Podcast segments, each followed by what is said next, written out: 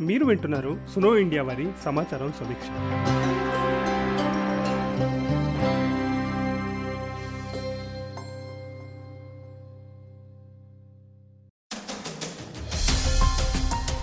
నేను ఆయిషా మిన్హాస్ మీరు వింటున్నది సమాచారం సమీక్ష. కోవిడ్ నైన్టీన్ లాక్డౌన్ వల్ల రైతులు ఎదుర్కోబోయే సమస్యల గురించి సమాచారం సమీక్షలో మార్చ్లో ఒక ఎపిసోడ్ విన్నారు. లాక్డౌన్ పూర్తయి అన్లాక్ వన్ టు ఇప్పుడు అన్లాక్ త్రీ కూడా మొదలైంది. కోవిడ్ నైన్టీన్ తీవ్రత తగ్గకపోగా ఇంకా పెరిగింది. మిగతా రంగాలతో పోలిస్తే కోవిడ్ నైన్టీన్ వల్ల ఏర్పడిన ఆర్థిక మాంద్యాన్ని వ్యవసాయం కొద్ది మేరకు తట్టుకుందని కొందరి నిపుణుల అభిప్రాయం. కాగా గత నాలుగు నెలల్లో రైతుల గురించి రైతుల సమస్యల గురించి చాలా చర్చలు జరిగాయి ఇంకా అవసరం. ఇందులో ప్రత్యేకించి మహిళా రైతులు ఇంకా కౌలు రైతుల సమస్యల గురించి చర్చ అవసరం. అది నేటి సమాచారం సమీక్షలో ఒక ప్రధాన అంశం. ఇంకా నేటి చర్చ రెండో ప్రధాన అంశం ప్రభుత్వం వ్యవసాయానికి సంబంధించిన ఇటీవల తీసుకున్న నిర్ణయాల గురించి. ప్రతి ఏడాదిలానే ఈసారి కూడా ఖరీఫ్లో విత్తనాలు నాటే ముందే ప్రభుత్వం కొన్ని ప్రకటనలు జారీ చేసింది. ఇందులో అన్నిటికన్నా ఎక్కువ చర్చకు దారి తీసింది తెలంగాణ ప్రభుత్వం ప్రవేశపెట్టిన నియంత్రిత సాగు విధానం. ఇంగ్లీష్లో దీన్నే రెగ్యులేటెడ్ క్రాపింగ్ అంటారు. నియంత్రిత సాగు విధానంలో రైతులు ప్రభుత్వం నిర్దేశించిన పంటలే వేయాలి. ప్రాంతాన్ని బట్టి అధికారులు దీని గురించి సూచనలు జారీ చేస్తారు. ఇది వివాదాస్పదంగా మారడానికి చాలా కారణాలే ఉన్నాయి. అందులో ముఖ్యమైనది ప్రభుత్వం చెప్పిన పంటలు పండించకుంటే ప్రభుత్వం అందించే సహాయం వదులుకోవాలి అనే షరతు. వివాదం కొన్ని వర్గాల వ్యతిరేకత ఉన్నప్పటికీ నియంత్రిత సాగుని ఈ ఏడాది అమలు చేశారు. ఇవాళ సమాచారం సమీక్షలో మహిళా రైతులు కౌలు రైతులు ఇంకా రైతు కూలీల సమస్యలు ఇంకా నియంత్రిత సాగు గురించి చర్చ.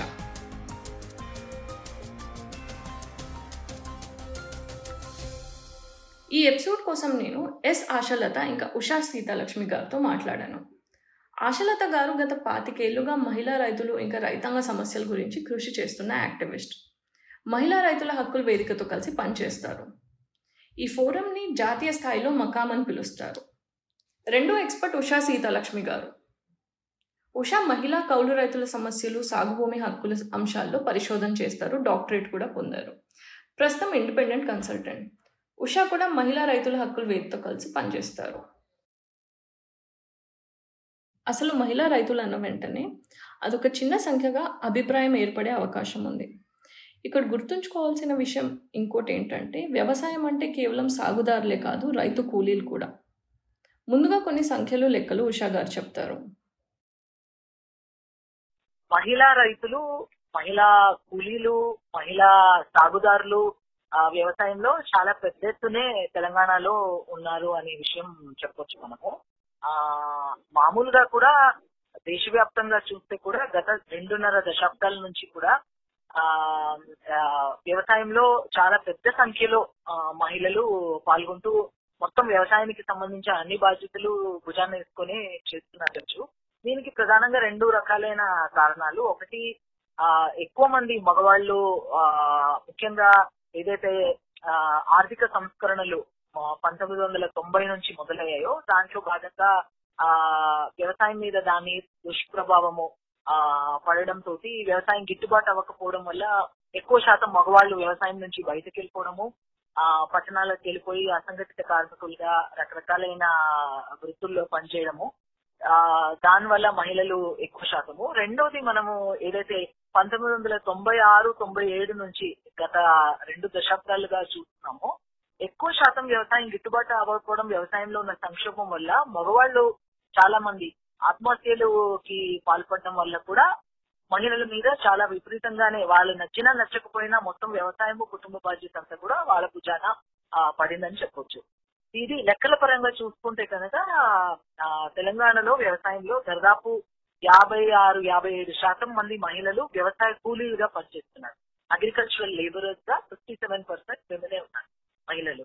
రెండోది వ్యవసాయంలో మహిళల సంఖ్య ఎంత గణనీయంగా ఉందో అని చెప్పడానికి ఉదాహరణ దాదాపు ముప్పై మూడు నుంచి ముప్పై ఆరు శాతం ఆ మంది ఆ ముప్పై ఆరు శాతం thirty three to thirty six percent మహిళలు సాగుదారులుగా కల్టివేటర్స్గా ఉన్నారు. అంటే ఇందులో సాగుదారులుగా ఉన్నారంటే రెండు రకాలుగా చెప్పొచ్చు. ఒకటి వీళ్ళకి వీళ్ళకి ఆ భూమి ఉండి కొంతమంది సొంత భూమిలో సొంత భూమి సాగు చేసుకుంటున్నారు. రెండోది చాలా పెద్ద ఎత్తున ఆ, భూమి లేక కౌలుగా కౌలు తీసుకుని భూమి సాగు చేస్తున్నారని కూడా చెప్పొచ్చు. సో ఇది నేషనల్ యావరేజ్ కన్నా వేరే చాలా రాష్ట్రాల కన్నా కూడా చాలా ఎక్కువ సంఖ్యలోనే ఉన్నారు అని కూడా చెప్పొచ్చు మనకి. ఇది ఇది సో ఈ నేపథ్యంలో ఈ మధ్య కరోనా ఆ, వ్యాప్తి చెందిన తర్వాత కోవిడ్ తర్వాత కూడా ఆ మనం చూస్తూనే ఉన్నాము ఆ, దేశవ్యాప్తంగా కూడా దీని ప్రభావం చాలా పెద్ద ఎత్తున ఆర్థిక ఇది ఆర్థిక వ్యవస్థ మీద చాలా పెద్ద ఎత్తుగానే పడింది. సో వ్యవసాయంలో చాలా దాని ప్రభావం కూడా చాలా పెద్ద ఎత్తునే ఉందని చెప్పొచ్చు. అయితే చాలా మంది విశ్లేషకులు రాస్తూ చెప్పడం ఏంటంటే అసలు కొంచెము మెరుగైన ఆ వ్యవస్థ ఏదైనా ఈ మొత్తం కరోనా వైరస్ వ్యాప్తి చెందిన తర్వాత కాస్త పూనుకుంది పుంజుకుంది అంటే కేవలం వ్యవసాయమే నిలబడింది అని కూడా చెప్తున్నారు. అదొక ఎత్తున అవ్వచ్చు. కాకపోతే చాలా ఆ మా మాకు తెలిసిన ఊర్లలో రైతులతో పనిచేస్తుంటాం రైతు సంఘాలుగా కాబట్టి. మేము చూసింది ఏంటంటే చాలా ఊర్లో దీని ప్రభావం చాలా విపరీతంగానే ఉంది. చాలా మంది ఆ, రైతులు వాళ్ళు ఆ, వ్యవసాయం చేసుకున్న తర్వాత ముఖ్యంగా రబీ పంట చేసుకొచ్చి అది పంట అవ్వచ్చు కూరగాయలు అవ్వచ్చు తర్వాత ఆ, పాల ఉత్పత్తి అవ్వచ్చు. అది అమ్మలేక చాలా మంది ఆ అది చాలా పెద్ద ఎత్తున నష్ట నష్టమే అయిందని కూడా చెప్పొచ్చు. ఇందులో మహిళల మీద కూడా చాలా తీవ్రంగానే ప్రభావం ఉందని చెప్పొచ్చు. ఎంతమంది ఉన్నారు అనే ఒక కాంటెక్స్ట్ ఏర్పడింది. ఇప్పుడు ఈ మహిళా రైతులు ఇంకా కౌలు రైతులు లాక్డౌన్ కాలంలో ఎదుర్కొన్న ఇబ్బందుల గురించి ఆశలత గారు చర్చ ప్రారంభిస్తారు. అదే మార్చి ఇరవై నాలుగో తేదీన లాక్డౌన్ ఎప్పుడైతే విధించారో అప్పుడు వెంటనే నిజానికి తెలంగాణ రాష్ట్ర ప్రభుత్వం వ్యవసాయాన్ని రైతుల కార్యకలాపాలని అత్యవసర సర్వీసులని పరిగణిస్తూ తొలగించి ఇచ్చింది వ్యవసాయానికి. దానికోసమే కొన్ని ఆఫర్స్ అండ్ ఆర్డర్ జీవోలు కూడా వచ్చాయి. తర్వాత మార్కెటింగ్ సంబంధించి వచ్చాయి. నిజానికి గవర్నమెంట్ నుంచి వచ్చిన ఇది కొంత రైతులకు భరోసా ఇచ్చింది. కాకపోతే ఆచరణలో నిజానికి వాళ్ళకి అంత కావాల్సినంత బెనిఫిట్ జరగలేదు అనమాట నిజానికి వాళ్ళకి ఎట్లా అంటే అప్పుడు ఒక రబీ సీజన్ హార్వెస్టింగ్ జరుగుతుంది కోతలు జరుగుతున్నాయి. ఒక పక్క మొక్కజొన్న ఇంకొక పక్క వరి ఇంకా కూరగాయలు. సో అవన్నీ అవుతున్నప్పుడు ఇంకొకటి మహిళా రైతుల వైపు నుంచి చూసుకుంటే ఏంటంటే ఎక్కువగా నేను చెప్పేది చిన్న సన్నకారు రైతులు పేద రైతులు తర్వాత వ్యవసాయ కూలీల గురించి ఎక్కువ చెప్తాం అనుకుంటున్నాను. ఏమవుతుందంటే ఆ, ఎప్పుడైతే మార్కెటింగ్ చేసుకోవచ్చు గవర్నమెంట్ ఇచ్చింది కానీ అది గ్రామ స్థాయిలో మార్కెటింగ్ కేంద్రాలు తెరవాలి అని చెప్పారు. సో అది దానిలో కూడా చాలా అవకతలు వస్తుంది అది విమెన్ ఎస్ఎస్జీలకే ఇచ్చారు రెస్పాన్సిబిలిటీ మెయిన్గా వరి కోత వరి వరి కోసిన తర్వాత దాన్ని సేకరించే బాధ్యత అది గ్రామ స్థాయిలో మార్కెటింగ్ కేంద్రాలు వీళ్ళకి ఎంతైనా కూడా వీళ్ళ వీళ్ళు పనిచేసినా కూడా మిగతా ఫ్యాక్టర్స్ అన్ని కూడా పనిచేసి వీళ్ళ మీద వేరే పై అధికారులు మార్కెటింగ్ వాళ్ళు కంట్రోల్ అట్లా ఉండింది. సో ఎట్లా ఇబ్బంది ఎట్లా అయిందంటే ఒకటి లాక్డౌన్ విధించిన మొదట్లో చాలా అందరూ భయపడిపోయి గ్రామాలలో పై బయట కంచెలు వేసేస్తారు దాంతో కొంతమంది అసలు వాళ్ళ పొలాలకు వెళ్ళలేకపోయారు. కొంతమంది వెళ్ళి కోత కోసం తెచ్చుకున్నా కూడా వాళ్ళకి లో కొన్ని ఉంటాయి ఏంటంటే కొలతలు ఉంటాయి తేమ శాతం ఎంత ఉండాలి లేకపోతే ఇట్లా ఉండాలి అని. తర్వాత అక్కడ వాటి మార్కెటింగ్ అవసరమైన సంచులు కానీ లేకపోతే లారీలు రావడం కానీ తూకం వేసే పరికరాలు కానీ ఇవన్నీ సరిపడినంత లేకపోవడం వల్ల వాళ్ళకి చాలా వాటిని పెట్టుకొని చాలా వెయిట్ చేయాల్సి వచ్చింది చెప్పిన వేసిన తర్వాత. సో నిజానికి ఇవన్నీ మళ్ళీ మార్కెట్కి వెళ్ళి వాళ్ళకి డబ్బులు వస్తాయి లేదని చాలా టెన్షన్ పడిపోయారు అయితే మహిళల తరఫు నుంచి చూస్తే ఏమవుతుందంటే మెయిన్ మహిళలు ఇక్కడ వ్యవసాయ కూలీలు ఎక్కువ. చిన్న సన్నకారు రైతుల్లో వాళ్ళ పొలాల్లో పనిచేసుకుంటూనే మిగతా మిగతా వాళ్ళ పొలాల్లో కూడా వ్యవసాయ కూలీలుగా పనిచేస్తారు. సో అట్లాంటి వాళ్ళకి ఏంటంటే వ్యవసాయ కూలీ అనేది చాలా తక్కువ దొరుకుతుంది. సో ఆదాయాలు వెంటనే పడిపోయినాయి. తర్వాత మహిళలు ఎక్కువ కూరగాయలు సాగు చేసి అమ్ముకుంటారు అది మంచి కూరగాయలు సీజన్ అన్నమాట. మార్చ్లో జనవరి నుంచి టమాటో బెండ మిర్చి వంక వంకాయ ఇవన్నీ కూడా ఎక్కువ వేస్తారు ఉల్లి ఇవన్నీ. వాటిని అమ్ముకోవడానికి ప్రభుత్వం వైపు నుంచి ఎటువంటి సౌకర్యాలు ఇవ్వలేదు. వీళ్ళు సొంతగా వాటిని ఆటోల్లో వేసుకుని సిటీల్లోకి టౌన్లకు వచ్చి అమ్ముకోవాల్సి వచ్చింది. దానికి కూడా ఏమైందంటే ట్రాన్స్పోర్ట్ లేదు. తర్వాత ఊరు బయటకు వెళ్ళకూడదు ఊర్లో బయట నుంచి ఊర్లోకి రాకూడదు అనే నిబంధనల వల్ల వీళ్ళు వాటిని అమ్ముకోలేకపోయారు. అంటే అందరూ కాదు కానీ కనీసం ఫిఫ్టీ పర్సెంట్ మహిళలకైతే ఇబ్బంది అయింది. మీరు ఎక్కడైనా మార్కెట్స్లో చూస్తే మహిళలే అమ్ముతారు కూరగాయలు. సో వాళ్ళకి కూరగాయలు అమ్ముకోవడంలో చాలా ఇబ్బంది అయింది.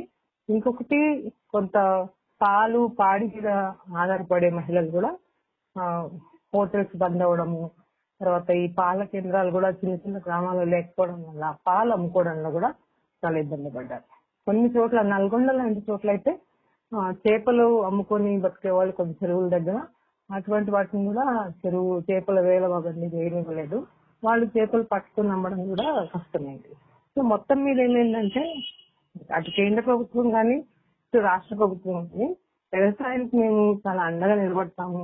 ప్రతి గింజ కొనుగోలు చేస్తాము అని ఎంత పైకి ప్రకటన ఇచ్చి భరోసా ఇచ్చినా కూడా ఆచరణలో చాలా ఇబ్బంది అయ్యాయి తర్వాత రేట్లు కూడా దొరకలేదు. ప్రభుత్వం ప్రకటించిన రేట్లు కూడా వీళ్ళకి రాలేదు.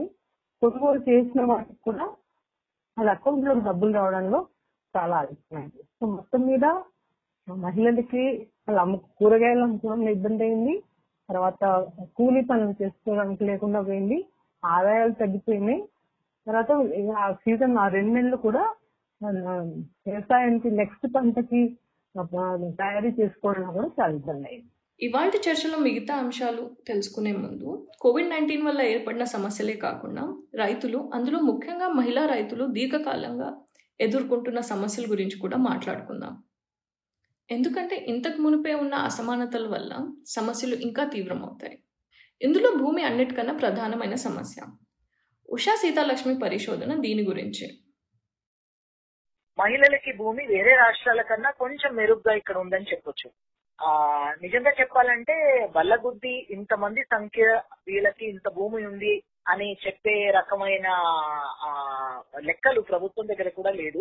జెండర్ డిజాగ్రిగేటెడ్ డేటా అంటాం మనం. అంటే ఎంతమంది మహిళల చేతిలో ఎంత భూమి ఉందన్న లెక్క ప్రభుత్వం దగ్గర ఇంకా లేదు. అయితే ఆ, ఉన్న లెక్కల నుంచి మేము విశ్లేషణ చేసి ఆ ఉన్న ప్రభుత్వ లెక్కల నుంచి చూసి చూసింది ఏంటంటే దాదాపు ఒక ఇరవై నుంచి ఇరవై మూడు ఇరవై నాలుగు శాతం మహిళలకి భూమి ఉందని చెప్పొచ్చు. అది ప్రభుత్వము రకరకాలైన అంటే ఫేజెస్లో ఆ, భూమి లేని పేదలకి భూమి పంచింది. సో దాని ద్వారా కొంత మహిళలు లబ్ధి పొందారు అసైన్మెంట్ భూములు. ముఖ్యంగా గత రెండు దశాబ్దాలు లో టూ థౌజండ్ రెండు వేల మూడు నాలుగు నుంచి రెండు వేల పదమూడు దాకా కూడా ఏడు విడతల్లో చేసిన భూ పంపిణీ కార్యక్రమం ఏదైతే అప్పుడు కాంగ్రెస్ ప్రభుత్వము ఉన్నప్పుడు చేసిన భూ పంపిణీ కార్యక్రమం ఉందో అది చాలా మట్టుకు దాదాపు తొంభై తొంభై ఐదు తొంభై తొమ్మిది శాతం కూడా ఎస్సీ ఎస్టీ బీసీ మహిళలకే ఇస్తామని చేశారు కాబట్టి అందులో కొంతవరకు లబ్ధి పొందారు వాళ్ళు. అయితే ఇచ్చిన భూమి చాలా చోట్ల ఒకటి నా పరిశోధనలో నేను చూసింది ఏంటంటే అది కొంతవరకు పట్టా పంపిణీ కార్యక్రమంగా కూడా అయిందని చెప్పొచ్చు. అంటే రికార్డులలో ఉంది పట్టా ఇచ్చినట్టు వాళ్ళకి కానీ నిజంగా వాళ్ళెవరికి కూడా భూమి అందలేదు. ఎవరికైతే భూమి అందిందో వాళ్ళకి ఇచ్చిన భూమి వ్యవసాయానికి అనుకూలంగా కూడా లేదు కులంగా. చెట్లు గుట్టలు ఆ గుట్టలు ఆ వాటితోటి ఉంది. రాళ్ళు రప్పలతో ఇచ్చిన భూమి ఉంది. సో అక్కడ వ్యవసాయానికి వ్యవసాయ యోగ్యమైన భూమి కాదది సో దానికి దాన్ని వాళ్ళు సాగు చేసుకుని సాగుదారులుగా ఆ భూమిని ఒక విధంగా అక్కడ నిలబడగలిగారంటే అది ఒక పెద్ద ప్రశ్నే. చాలా మంది అది చేసుకోలేకపోయారు. సో అది ఒకటి. ఈ మధ్య కాలంలో రెండు వేల పద్నాలుగు నుంచి పంతొమ్మిది మధ్య ఈ ప్రభుత్వం వచ్చిన తర్వాత భూమి లేని నిరుపేద వ్యవసాయం మీద ఆధారపడిన దళిత కుటుంబాలలో ముఖ్యంగా మహిళలకి భూ పంపిణీ భూ కొనుగోలు కార్యక్రమం ల్యాండ్ పర్చేస్ ప్రోగ్రామ్ ఏదైతే మొదలు పెట్టిందో దాని ద్వారా కూడా అరాకొరగా కొంతవరకు అంటే నిజంగా చెప్పాలంటే గ్రామీణ ప్రాంతంలో దాదాపు మూడు లక్షల మంది దళిత కుటుంబాలకి భూమి లేదు అని ప్రభుత్వ లెక్కలే చెప్తున్నాయి. అయితే ఈ ప్రభుత్వము టిఆర్ఎస్ ప్రభుత్వం వచ్చిన తర్వాత ఈ భూ కొనుగోలు కార్యక్రమం ద్వారా ఇచ్చింది నిజానికి సుమారు ఐదు వేల చిల్లర ఎకరాలు దాదాపు పదిహేను ఆ, వేల కుటుంబాలకి ఇచ్చింది. గత ఆరు సంవత్సరాల నుంచి. ఇప్పుడు అది అరాకొరగా అమలయ్యి భూ కొనుగోలు చేయడానికి ఎవరైనా భూమి అమ్మడానికి సిద్ధంగా ఉండాలి. ఆ భూమి ప్రభుత్వం ఇచ్చే రేటుకి ఎవరు అమ్ముతున్నారో అమ్మడానికి ఎవరు సిద్ధంగా లేకపోవడం వల్ల ఆ కార్యక్రమం కూడా అరాకొరగా పక్కన పడిపోయింది. నిజంగా అది ఆ, ఆచరణ సాధ్యం కాని ఒక పథకం అది.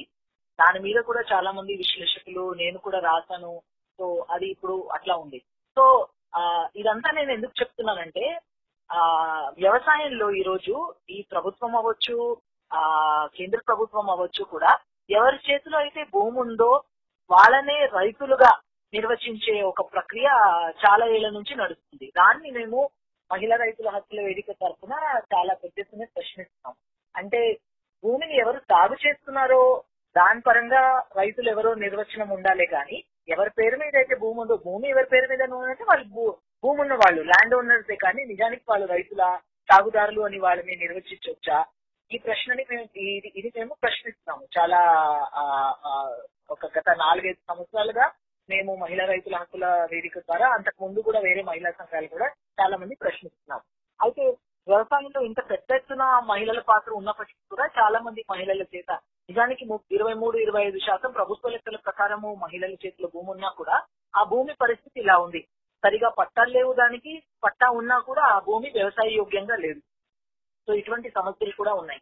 మిగతా డెబ్బై ఐదు శాతానికి నిజానికి వ్యవసాయంలో ఉన్న మహిళలకి భూమి లేదనుకోవచ్చు. భూమి కౌలుకు తీసుకొని సాగు చేయొచ్చనే ఆలోచన కలగవచ్చు. ఇలా చేసే వాళ్ళు మన రాష్ట్రంలో లక్షల మంది ఉన్నారు.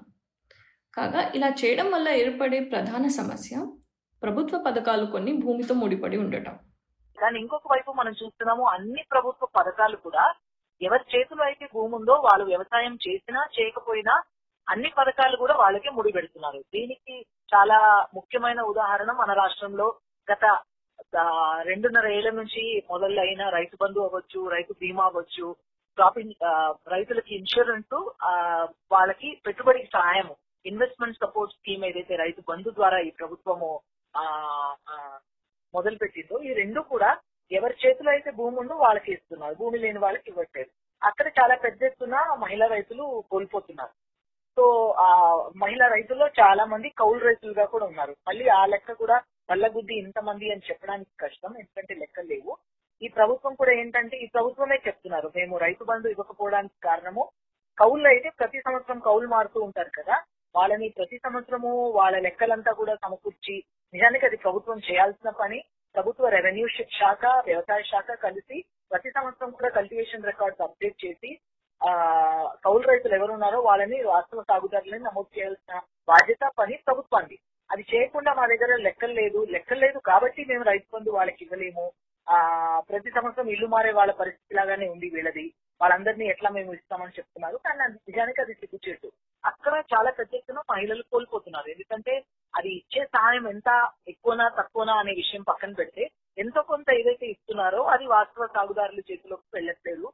చాలా మంది కౌలు రైతులు ఉన్నారు. అందులో మహిళలు కూడా చాలా మంది ఉన్నారు. సో ఆ సహాయం అందట్లేదు.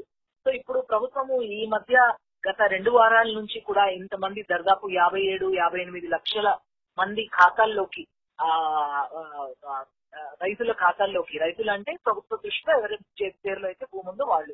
వాళ్ళ ఖాతాల్లోకి డబ్బులు పోయాయి. ఇది చాలా అసలు పెద్ద రికార్డు. ఇది గిన్నెస్ బుక్ రికార్డు కి తక్కువ కాదంటున్నారు. కానీ నిజంగా అది ఎంతమంది మహిళల చేతిలో మహిళలు వాళ్ళ పేరులో పై పేరు మీద భూమి ఉండి వాళ్ళ చేతిలోకి వెళ్ళిందా అనే ప్రశ్న కూడా అడగాల్సిన అవసరం ఈ సమస్యలు ఎప్పటి నుండో ఉన్నవి. ఇంకా రాబోయే ఎపిసోడ్స్లో మనం దీని గురించి ఇంకా వివరంగా తెలుసుకుందాం.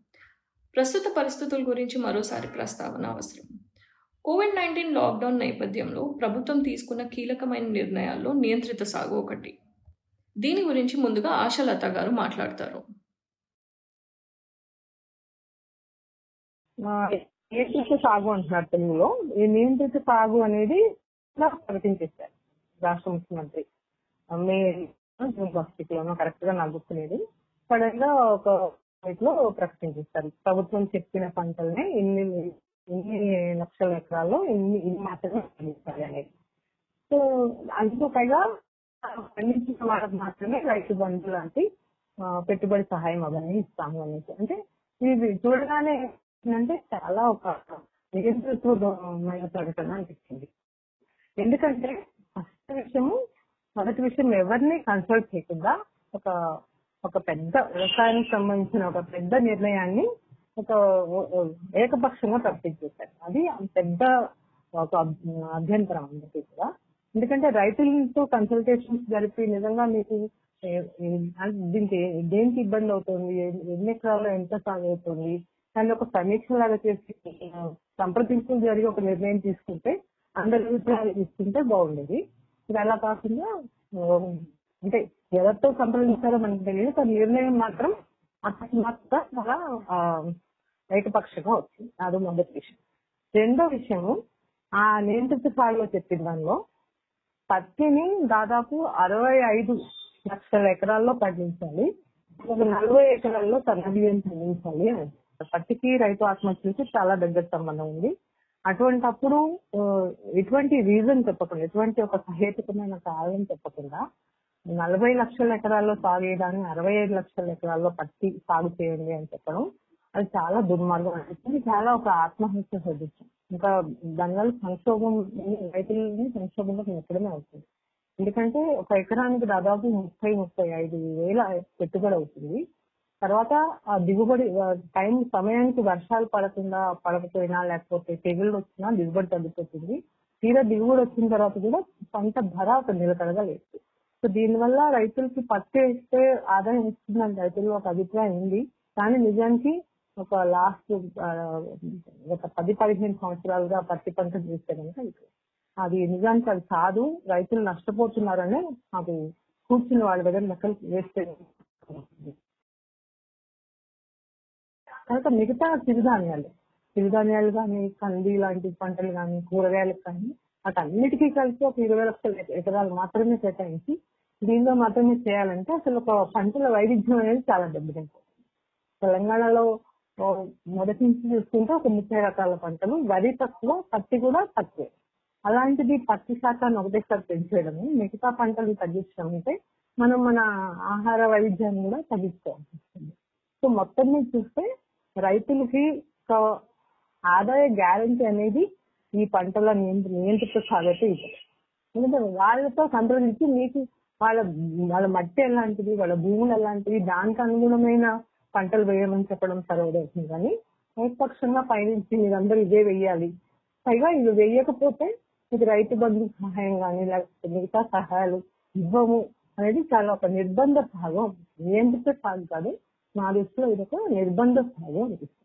నేను చాలా మంది మహిళలతో మాట్లాడాను మా పొలంలో మాకు ఇష్టమేం చేసుకుంటాము పైనుంచి వాళ్ళు చెప్పడం ఏంటి మాకు అనుకూలమైన చేసుకుంటామని మహిళలు చాలా మంది చెప్పారు నాకు సో ఇది రైతుల అభిప్రాయాలకి వాళ్ళ స్వాతంత్రాన్ని మొత్తం కాల్దాసేదిగా ఉంది.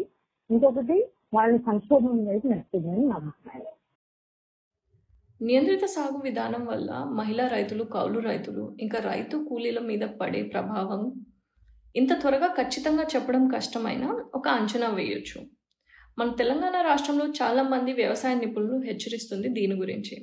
రైతులు ఉషా వాళ్ళ సీతాలక్ష్మి చేతిలో కొంచెం ఉన్న వివరంగా భూమిని దీని బట్టి, గురించి ఇప్పుడు చెప్తారు. కూలీల అవైలబిలిటీని బట్టి ఎంతమంది కూలీలు సిద్ధంగా ఉన్నారు దొరుకుతారు సమయానికి అనే దాన్ని బట్టి కూడా వాళ్ళ ఎంత అవసరాలని బట్టి. ఇప్పుడు ఒక రెండు ఎకరాలు మూడు ఎకరాలు ఉందనుకోండి చాలా మంది చిన్న సన్నకారు రైతులు అందులో కొంతవరకు వాణిజ్య పంట దాని ద్వారా కొంచెం డబ్బులు వచ్చేది కొంతవరకు కనీసం పంట పోతే నాలుగు గింజలైన తినడానికి మిగులుతాయని కొంత ఇంటి అవసరాలకు సంబంధించిన వరకు వేసుకుంటారు.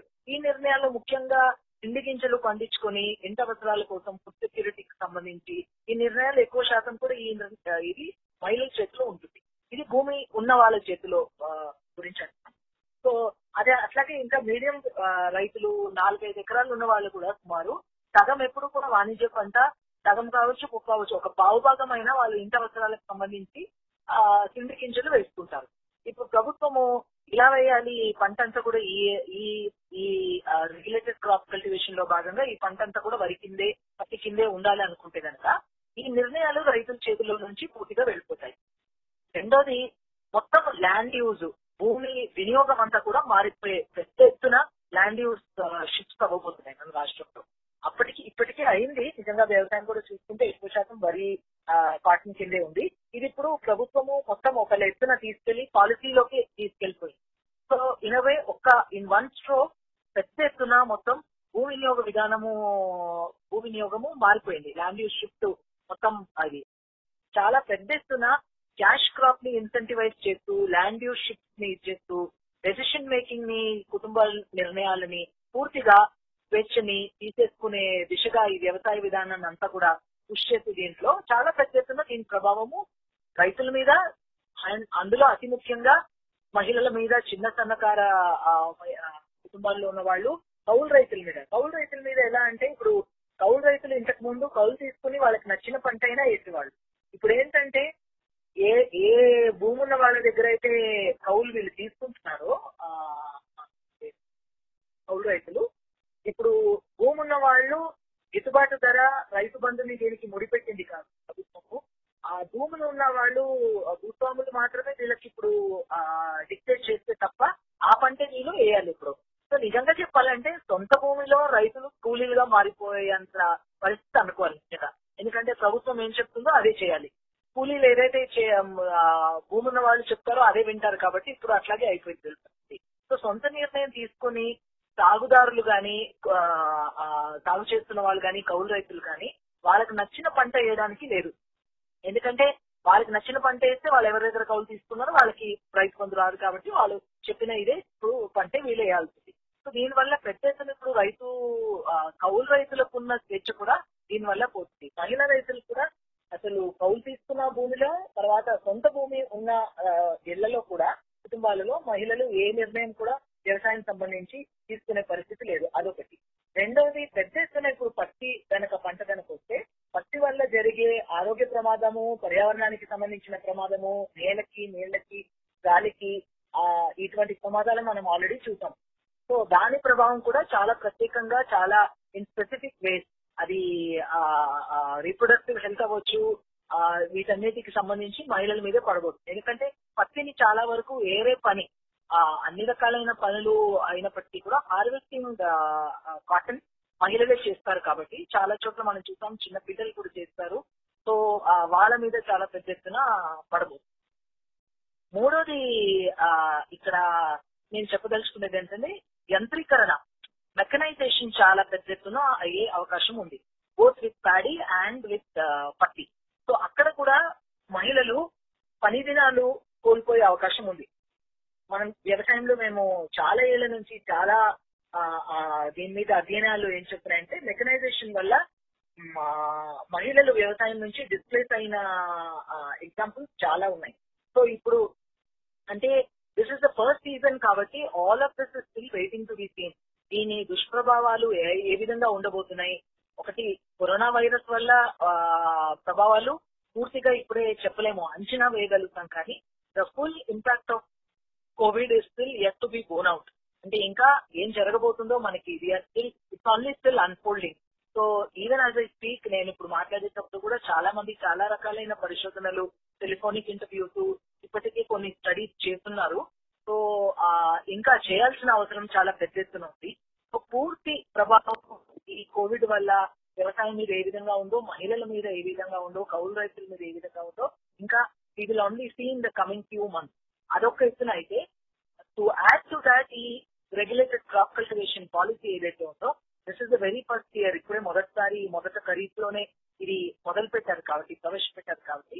The full impact of that is also something that we will only see in the next two three years చివరిగా గత నాలుగు నెలల్లో చోటు చేసుకున్న పరిణామాల గురించి ఆశలత గారు ఇంకొందరు ఒక పరిశోధన మొదలుపెట్టారు. వాటిలో ఇప్పటి వరకు గమనించిన అంశాలు మరోసారి విందాం. మేము రీసెర్చ్ ఎట్లా చేస్తామంటే అందులో ఈ మహిళా రైతులు కానీ వ్యవసాయ కూలీలు కానీ గ్రామాల్లో వాళ్ళ మీద ఎట్లాంటి ప్రభావం పడింది అనేది ఒకటి చూసాము ఇంకొకటి వాళ్ళ ఆదాయాల మీద ఎట్లా ప్రభావం పడిందని ఇంకొకటి వాళ్ళు తినే ఆహారం ఎట్లా దెబ్బతింది అని అంటే దాన్ని ఎట్లా ప్రభావం అని చూసాం చూసినప్పుడు మాకు అర్థమైంది ఏంటంటే వాళ్ళు మామూలుగా సమ్మర్లో చిన్న సన్నకారు రైతులు మహిళలు ముఖ్యంగా వ్యవసాయ కూలి తర్వాత అంటే రబీ పంట కాబట్టి అందరికీ నీటి వసతి ఉండదు కాబట్టి ఎక్కువగా వ్యవసాయ కూలి మీద ఆధారపడతారు. తర్వాత ఈ ఉపాధి హామీ మహాత్మా గాంధీ ఉపాధి హామీ పనుల మీద ఆధారపడతారు. ఎందుకంటే ఇక్కడ ఉపాధి హామీ ఫీల్డ్ అసిస్టెంట్లు స్ట్రైక్లో ఉన్నారు. కాబట్టి మిగతా దేశంలో మిగతా చోట్ల జరిగాయి కానీ తెలంగాణలో జరగలేదు. దీనివల్ల ఏమైందంటే ఒక నలభై రోజుల పాటు ఎటువంటి పనులు లేక ఆదాయాలు లేవు దానివల్ల వాళ్ళకి ఆదాయాలు తగ్గిపోవడం వస్తే ఇంట్లో తిండి కేవలం రేషన్లో ఇచ్చిన ఒక పన్నెండు మనిషికి పన్నెండు కేజీల రేషన్ ఇచ్చారు. ఆ, అందరికి పదిహేను వందలు ఇస్తామన్నారు కానీ అది కూడా ఇవ్వలేదు. దానివల్ల ఏమైందంటే వాళ్ళ తిండి చాలా తగ్గిపోయింది. ఒక పూట తిని ఒక పూట తినకుండా చాలా కుటుంబాలు ఒక పూట తిండి మానుకోవాల్సి వచ్చింది. తిన్న తిండి కూడా కేవలం బియ్యము ఇలాంటివి తప్ప కూరగాయలు పప్పు మాంసం అంటే అటు అటువంటివి ఒక పోషకాహారం అనేది చాలా లేకుండా పోయింది. ఇది మా- సర్వేలో దాదాపు మేము పది రాష్ట్రాల్లో చేశాము. తెలంగాణలో కూడా నేను ఒక కొన్ని ఒక ఏడెనిమిది జిల్లాల్లో నేను ఫోన్ ద్వారా కనుక్కున్న విషయం ఇది. చాలా ఇబ్బంది పడుతున్నాము. చేతిలో అసలు డబ్బు లేదు. ఇంట్లో పిల్లలకి ఎట్లా తిండి పెట్టుకోవాలో తెలియట్లేదు అని చాలా మంది సింగిల్ విమెన్ తెలంగాణలో దాదాపు ఇరవై ఆరు పర్సెంట్ ఒంటరి మహిళలు ఇది మనకి సకల జనరల్ సర్వేలో తెలిసింది ఆగస్ట్ టూ థౌజండ్ ఫోర్టీన్లో చేశారు ఇది. ట్వంటీ సిక్స్ పర్సెంట్ ఫ్యామిలీస్లో సింగిల్ ఉమెన్ అంటే మహిళలు అంటే భర్తలు కోల్పోయిన వాళ్ళు లేకపోతే భర్తల నుంచి విడిపోయిన వాళ్ళు భర్తలు తాగుడు అవన్నీ భరించలేక వదిలి వచ్చిన వాళ్ళు పెళ్ళి కాని వాళ్ళు ఇలా రకరకాల ఈ అరవై ఇరవై ఆరు శాతం కుటుంబాలైతే మరి సింగిల్ ఉమెన్ పేదవాళ్ళు భూమి లేని వాళ్ళైతే చాలా ఇబ్బందులు పడ్డారు. ఎవరైనా సహాయం చేస్తే బాగుంది అని మేము ఫోన్ చేసినప్పుడు మాకు కూడా చెప్తే కొంతమందికి మేము కూడా నేను వెయ్యి రూపాయలు రెండు వేలు రెండు వేలు లాంటివి బ్యాంకులో అడుగుతాను అంటే కనీసం తిండికి కూడా లేకుండా కేవలం బియ్యం ఒకటే ఇచ్చి బతకండి అని చెప్పినట్టు అయిపోయింది అనమాట సో ఇది చాలా ఇబ్బంది అయింది. బట్ వ్యవసాయం ఎక్కడ ఆపోజిట్లేదు ఒక ఐదు వందలు వెయ్యి రూపాయలు ఎవరైనా అంతకుండా అడిగితే కేవలం ఇచ్చేవాళ్ళు కూడా ఆ- ఆ లాక్డౌన్ పీరియడ్లో మళ్ళీ వీళ్ళు ఎట్లా ఇస్తారు? వీళ్ళకేం పనులు లేదు కదా అని ఎవరు అప్పులు ఇవ్వడానికి కూడా ముందుకు రాదు సో కొన్ని ఒక ముప్పై నలభై శాతం కుటుంబాలు అయితే చాలా ఇబ్బందులు పడ్డారు. ఆ తర్వాత మళ్ళీ వ్యవసాయం మొదలై కొంచెం పనులు మొదలైన తర్వాత కొద్దిగా తిప్పుతున్నారు అనమాట నరేగా ప్రస్తావన వచ్చింది కానీ దాని గురించి ఎపిసోడ్లో చర్చించే సమయం లేదు. వచ్చే వారం సమాచారం సమీక్ష చర్చ నరేగా అంటే ఉపాధి హామీ పథకం గురించి. ఇవాటికి సెలవు. మీకు ఎపిసోడ్ నచ్చినట్టయితే మీరు మరిన్ని ఎపిసోడ్స్ మా వెబ్సైట్ స్నో ఇండియా డాట్ ఐఎన్లో కూడా వినొచ్చు. సమాచారం సమీక్ష పాడ్కాస్ట్ని మీరు ఇప్పుడు Apple iTunes Google podcast Castbox Spotify Jio Saavn Gaana మరి ఇక ఏ ఇతర పాడ్కాస్ట్ ప్లాట్ఫామ్లోనైనా వినొచ్చు.